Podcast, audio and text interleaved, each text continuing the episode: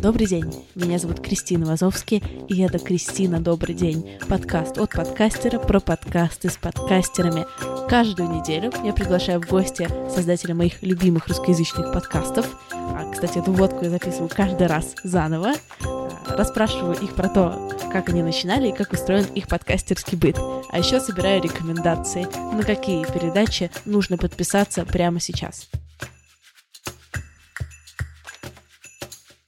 Сегодня у меня в гостях Аня Проворная, ведущая подкаста «Эмоциональный интеллигент». Аня, добрый день. Кристина, добрый день.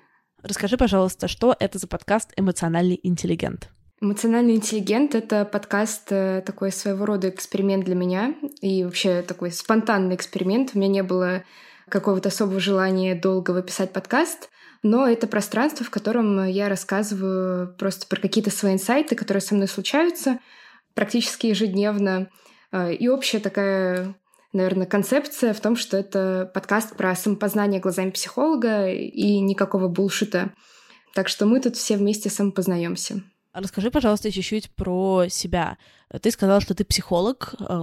Можешь раскрыть, э, сколько ты занимаешься, какого вида ты психолог? Короче, такая прям инструкция для тех, кто хз, что это значит, но много раз слышал. Я студентка-психолог, и я работаю психологом-консультантом уже полгода. Я работаю в нарративном подходе с историями, с метафорами. Эта штука супер близкая для меня. И мне кажется, что это было в моей жизни задолго до того, как я стала говорить и думать, что я психолог. То есть я работаю с клиентами в кабинете, у меня нет кушетки, ничего в этом роде, но я помогаю людям разбираться с тем, какие истории у них сейчас в жизни преобладают. И часто, когда человек приходит к тебе на консультацию, означает, что какая-то история э, содержит проблему. Мы разбираемся, что это за проблема, откуда она появилась, и я помогаю человеку по-другому как-то смотреть на свою жизнь, и из того, что он может по-другому смотреть на свою жизнь, он может по-другому начинать действовать. То есть мы по факту меняем истории. Вот такой вот подход. Я знакома с нарративным подходом только с точки зрения того, что я знаю, что он существует. И я примерно представляю, что это, но поскольку я сама терапировалась в гештальте, то практически я вообще хз как нарративный подход выглядит изнутри. Допустим, я тебе пришла с какой-то проблемой, я тебе рассказываю просто историю как историю, как свою, или есть какие-то, не знаю, упражнений мы делаем эту историю нереальной, какой-то воображаемой, или вообще как это устроено? Что значит рассказывать истории? Да, ну, конечно, человек приходит и сначала просто рассказывает э, про то, что его беспокоит, как э, это беспокоящее на, него действует, откуда оно появилось. Но потом я с помощью вопросов помогаю ему как бы отделять себя от этой истории. То есть часто проблема с проблемами заключается не в том, что у нас есть в жизни проблема, а в том, что мы считаем, что мы сами какие-то очень проблемные, что вот э, вся наша жизнь абсолютно длится в какой-то черной или серой полосе, и что с этим ничего нельзя сделать. То есть первый этап чаще всего это ну, так называемая экстернализация, когда мы вообще выделяем то, что вот есть я, а есть какая-то проблема, которая на меня действует. И когда появляется такое пространство как бы между тобой и этой проблемой, ты, во-первых, можешь законнектиться как-то со, ну, с какими-то другими частями себя, с тем, что тебе ценно, с тем, чего ты хочешь, со своими надеждами. И из этой другой истории о себе ты можешь действовать на проблему. А, ну, и я работаю только вопросами, у меня нет такого, что ко мне приходит человек, рассказывает, и я такая, хм, ну вот я записала твою историю, и сейчас там я что-то с ней сделаю, и тебе станет лучше. Конечно же, это не так, потому что э, очень важный момент нарративной практики в том, что у каждого человека есть... Э, так называемое авторство своей жизни. То есть я помогаю человеку как раз с помощью вопросов возвращать себе авторство, чувствовать, что да, вот здесь и сейчас моя жизнь, она вот такая. Есть вещи, которые мне нравятся, есть вещи, которые мне не нравятся, но в любом случае я с этим могу что-то сделать. Я могу хотя бы отреагировать на эту ситуацию так, как мне хочется, так, как будет в наибольшей степени соответствовать моим ценностям.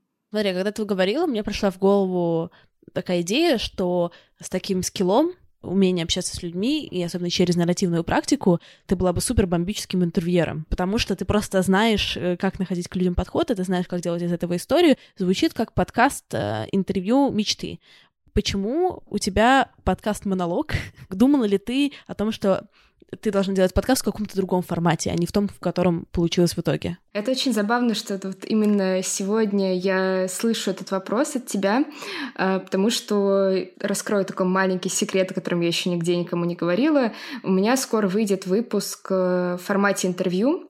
Я пока не буду раскрывать все карты, но он будет очень с интересным человеком, который делает просто потрясающий образовательный проект для взрослых. И это будет мой первый опыт э, вот такого рода подкаста в формате интервью. Но изначально, когда начинала записывать свой подкаст, вообще у меня не было идеи о том, что мой подкаст будет слушать кто-то, кроме моей мамы, наверное, там 60 моих подписчиков э, в паблике ВКонтакте. И мне просто вот было классно рассказывать там эй, ребята, я тут сегодня такое поняла, я шла, споткнулась и поняла, что это мне напоминает о чем-то, у меня не было никакой другой мысли.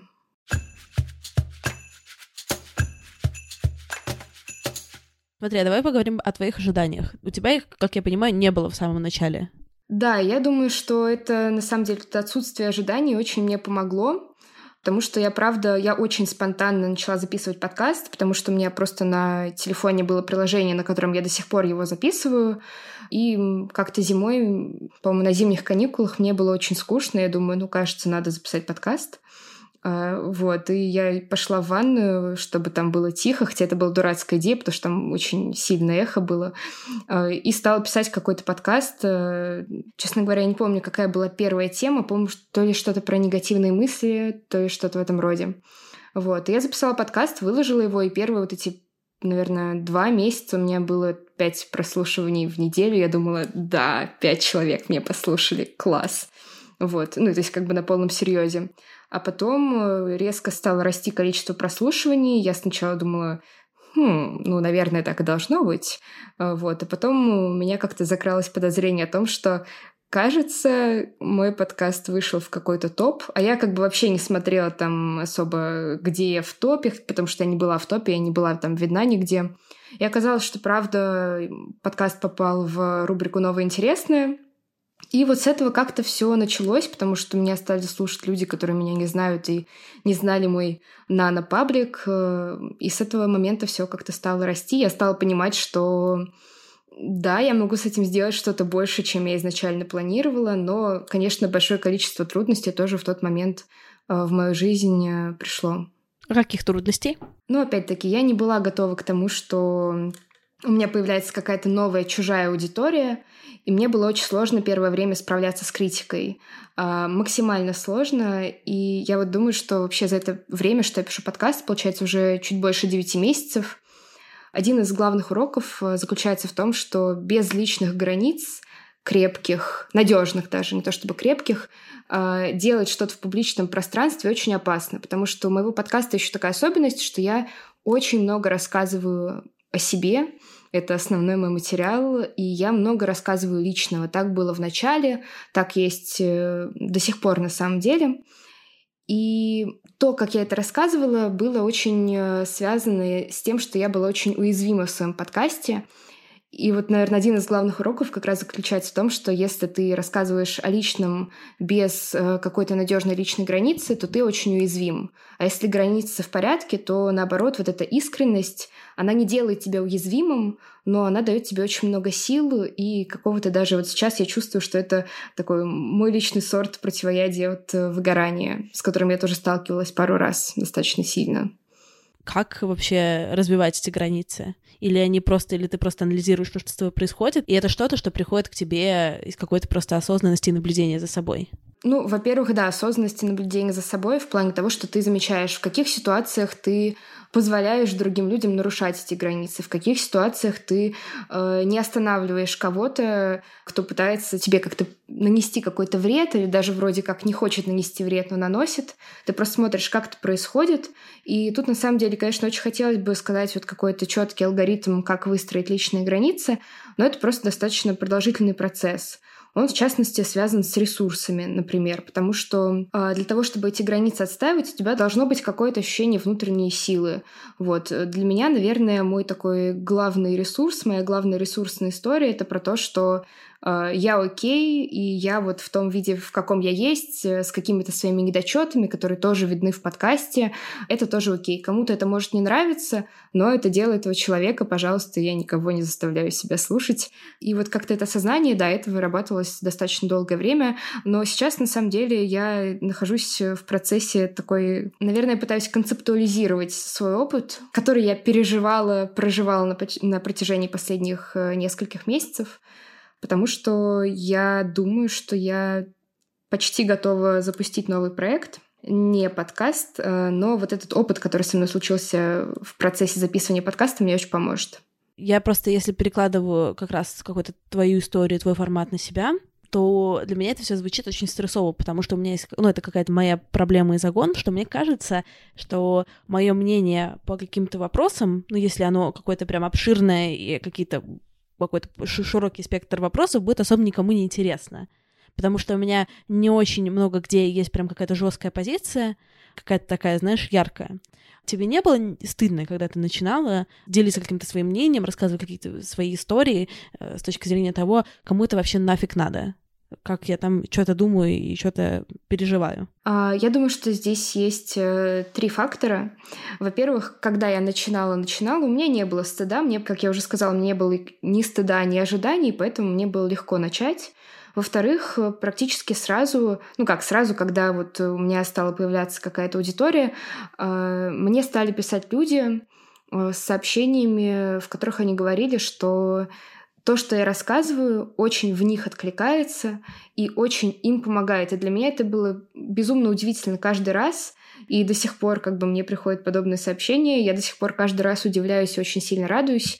И для меня это как-то вот очень, наверное, ярко выражено в одном высказывании Роджерса. Э, Роджерс — это такой психолог 20 э, века, который очень сильно повлиял на ход развития психологии, психотерапии, и он основал э, человек-центрированный подход, один из основателей. И он сказал, что самое личное есть самое общее. И, наверное, вот э, с таким... Э, это мой такой тоже маленький манифест про то, что я рассказываю вроде как про себя, какие-то совсем мои там, не знаю, сложные мысли, запутанные. Мне иногда кажется, что, ну, черт побери, кому это надо, никто меня не поймет. А на самом деле оказывается, что вот когда ты именно в себя настолько честно, настолько глубоко смотришь, это откликается в огромном количестве людей. И вот третий фактор, про который я говорила, до того, как э, начать писать подкаст, я преподавала свой курс по психологии в школе.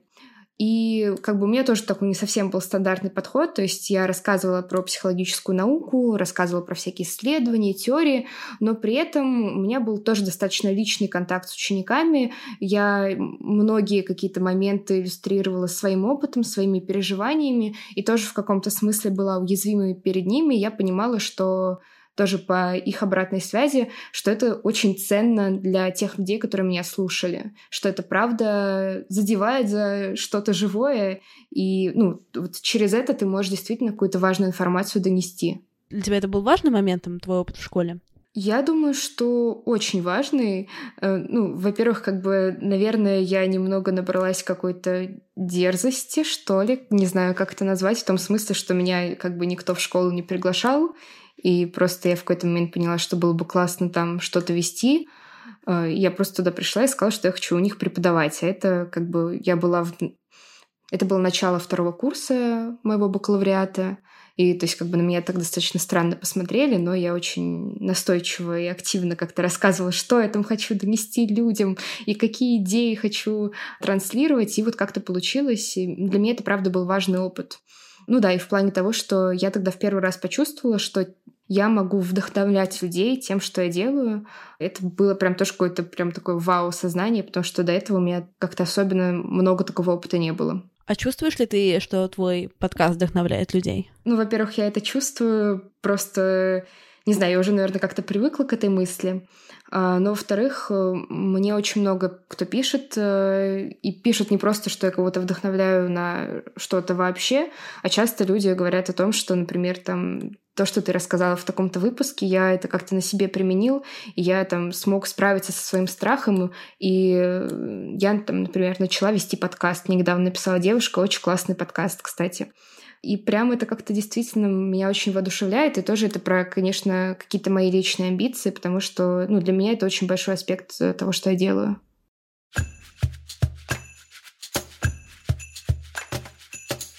А что-то кроме критики приносило тебе какие-то не, не очень приятные ощущения или, не знаю, твоя реакция на что-то в самой себе у тебя вызывала неприятные ощущения вот за эти 9 месяцев с тех пор, как ты начала через призму подкастов? Да, я думаю, что у меня был очень такой разнообразный букет всяких неприятных чувств, с которыми я сталкивалась. А, ну вот, в частности, у меня было несколько эпизодов такого тотального выгорания, причем а, у меня как-то это так происходило, что я не могла отслеживать, что я начинаю выгорать как-то заранее, и я понимала, что вот я все, у меня кончились силы, когда там, не знаю, я находила себя за два шага до дивана где-нибудь на полу с ощущением, что просто я никогда в жизни не смогу дойти до дивана.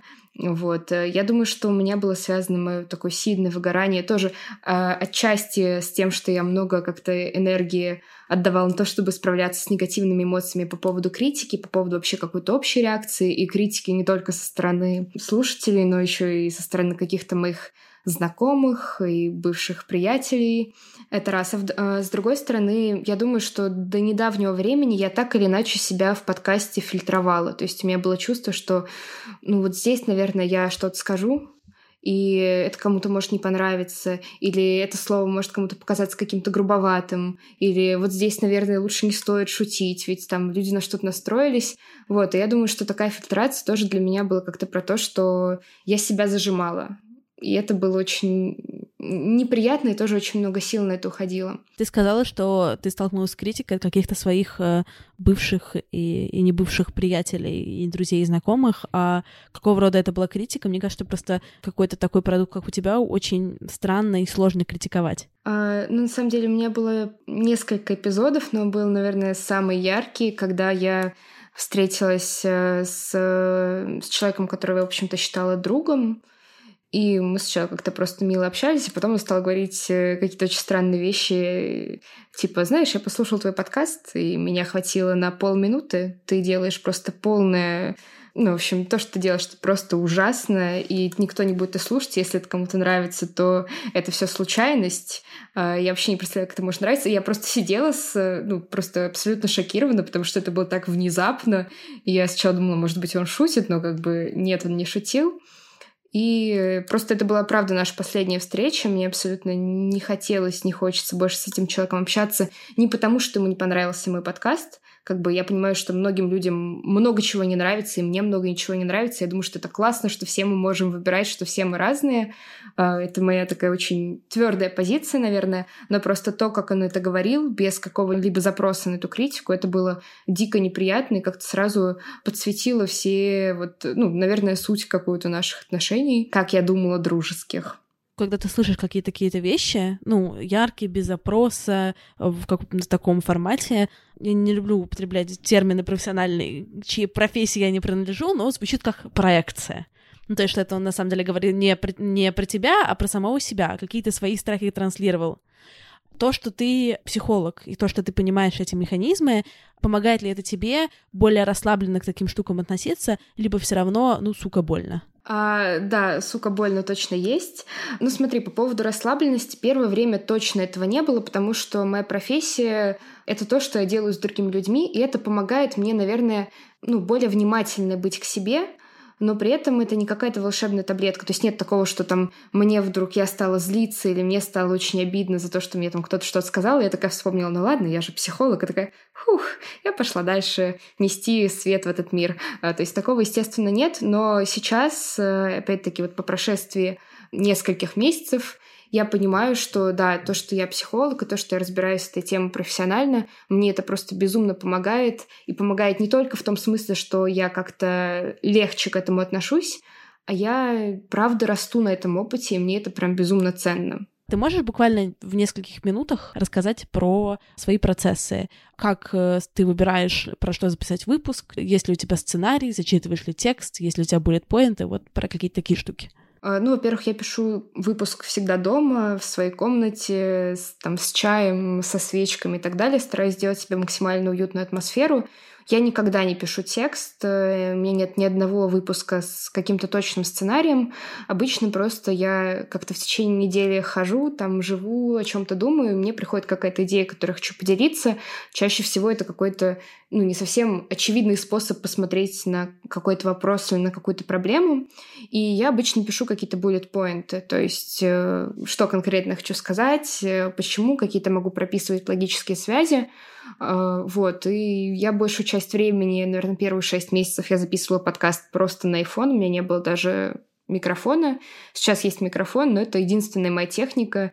И я, как, в общем-то, можно услышать по подкасту, я абсолютно не запариваюсь по поводу монтажа. Но мне в этом смысле еще легче, потому что это сольный подкаст, и как бы мне не нужно там ничего сводить. То есть я просто наговариваю текст эм, как бы спонтанно немного и монтирую достаточно легко и выкладываю. Вот выпуски выходят каждый вторник сейчас. Давай представим, что я э, человек, который хочет сделать подкаст, но мне что-то страшно. А, какие бы ты дала советы мне в этом случае, уже с твоим классным опытом и с твоим э, психологическим бэкграундом?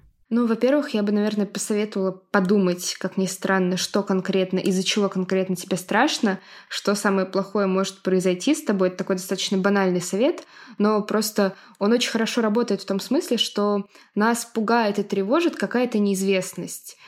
То есть мы говорим, ну вот я начну писать подкаст, а потом, а вдруг что-то произойдет.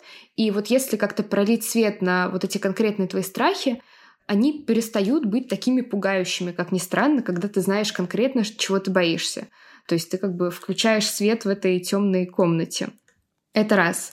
Во-вторых, я бы советовала делать, делать, делать, делать и делать, потому что э, тоже есть такой небольшой, ну не то чтобы парадокс, э, но скорее замкнутый круг э, с уверенностью в себе и с преодолением страхов касаемо каких-то дел, проектов и так далее. То есть нам интуитивно кажется, что нужно сначала вот совсем разобраться со всеми страхами, комплексами, неуверенностями, и потом это только будет означать, что ты готов приступить к чему-либо.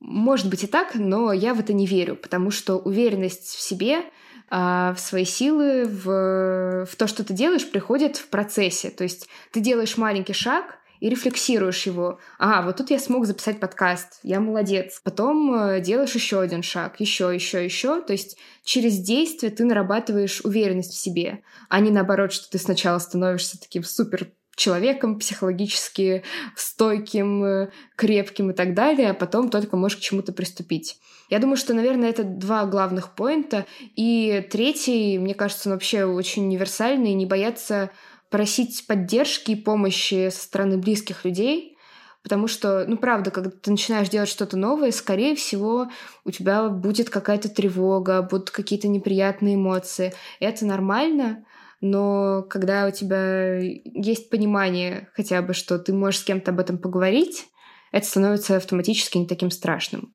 И последний момент, ладно, четвертый, про то, что, ну, подготовить себя к тому, что негативные эмоции, негативные мысли, даже негативные мысли о себе, это абсолютно нормально. Наши мысли и эмоции — это вообще достаточно рандомная штука в том смысле, что мы их не выбираем. То есть даже если там появляется эмо... какая-то мысль, что я ничего не могу сделать, не обязательно ей верить. Она проходит. И вообще наши мысли, ну, их появление связано с огромным количеством факторов, которые мы не можем контролировать, типа там генетика, наша ранняя детская среда, все, что с тобой случилось в течение дня. И это все не в нашей власти. Мы можем просто выбирать, какие мысли, какие эмоции, установки нам подходят, а какие нет. И действовать в соответствии с тем, что нам важно.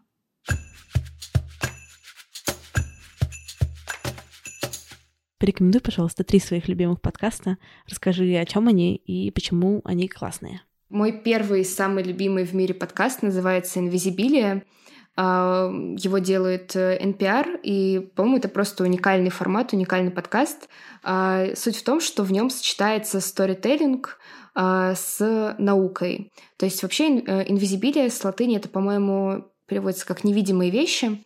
И этот подкаст о том, что делает нас нами, что влияет на наше поведение, что влияет на наши эмоции, на наши мысли, на наши чувства. И в каждом выпуске рассказывается какая-то реальная история в таком немного журналистском стиле, но при этом есть такие вставки какой-то научной информации, они абсолютно всегда кстати.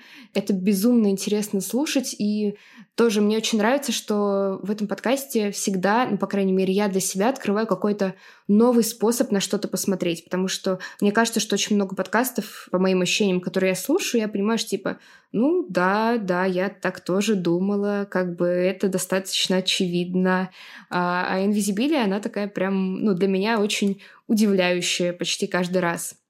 А второй подкаст, который я хочу порекомендовать, по-моему, Кристина, ты даже записывала э, выпуск э, с автором этого подкаста. Я очень люблю подкаст «Прорыв». Он меня очень сильно вдохновляет. Я послушала первый выпуск с Мариной Муравьевой. Это замечательный психолог. У нее просто очень-очень хороший блог в Инстаграме. Я на нее подписана. Мне было очень интересно слушать, а потом как-то пошло-поехало. И мне очень нравится концепция того, что Аня, по-моему, автор, да, говорит э, с людьми каких-то креативных профессий о том, тоже с какими трудностями они сталкиваются, что их вдохновляет.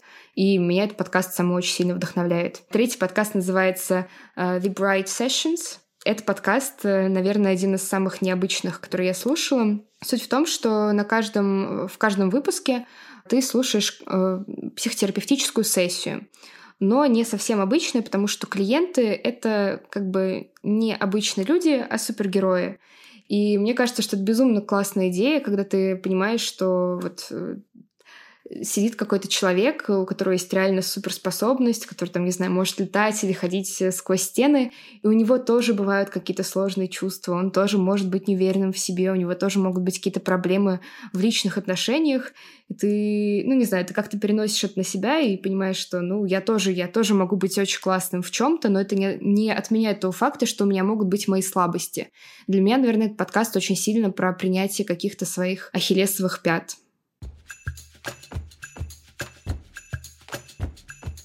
Слушайте подкаст «Эмоциональный интеллигент» и мой подкаст «Это провал». Подписывайтесь на нас в социальных сетях.